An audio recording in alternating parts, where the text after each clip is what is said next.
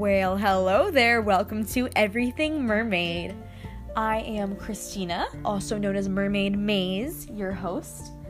And this is a new podcast I created that covers everything mermaid related mersonas, mermaid names, different mermaid tales, the ocean, pollution, everything. so, this episode, I wanted to just vaguely dive into the history of mermaids and some basic facts about mermaids, mermaiding, merfolk in general. So let's dive right in.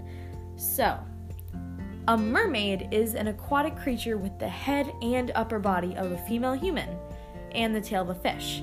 Mermaids appear in folklore of many cultures worldwide, including the Near East, Europe, Asia, and Africa.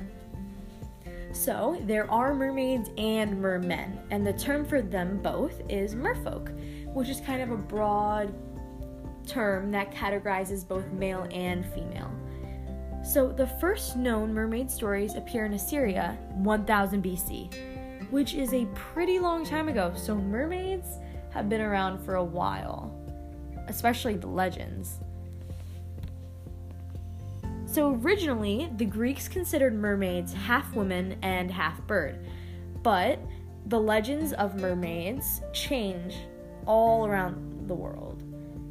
Mermaids travel in pods, so they don't travel alone. They travel in groups of two, three, or more.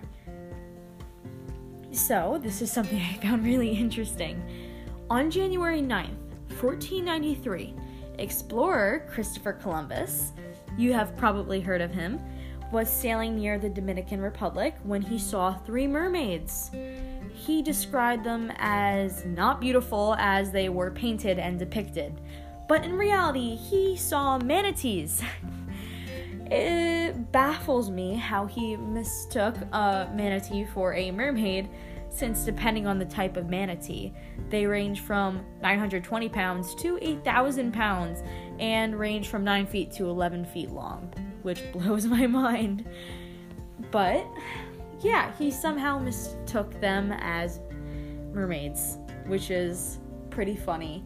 But then again, if you're looking off a boat into the distance and see something in the water, it makes sense that you can mistake someone. And this is a question that mermaids get asked pretty often. Are you a siren or a mermaid? And what's the difference? So, sirens are different than mermaids. Sirens are women or men or winged creatures in some legends whose singing lured unwary sailors onto rocks and crashed their ships which is pretty cool. And depending on the legend, some of them have tails, some have wings, some just have legs and do it from the land. Pretty much all the legends say something different. So, you may be wondering, what's mermaiding? How can someone be a mermaid when they're not? They're humans. Well, mermaiding is the practice of wearing and often swimming in a mermaid tail, like I Mermaid and you can get mermaid tails from a bunch of different places. So, mermaiding can be a hobby, a job, it can be pretty much anything. And I would recommend mermaiding as a hobby to people who love the ocean, people who love mermaids, people who just love wearing mermaid tails. it's a pretty awesome topic, and trust me, the feeling when you put on a tail for the first time is amazing. I can speak from experience.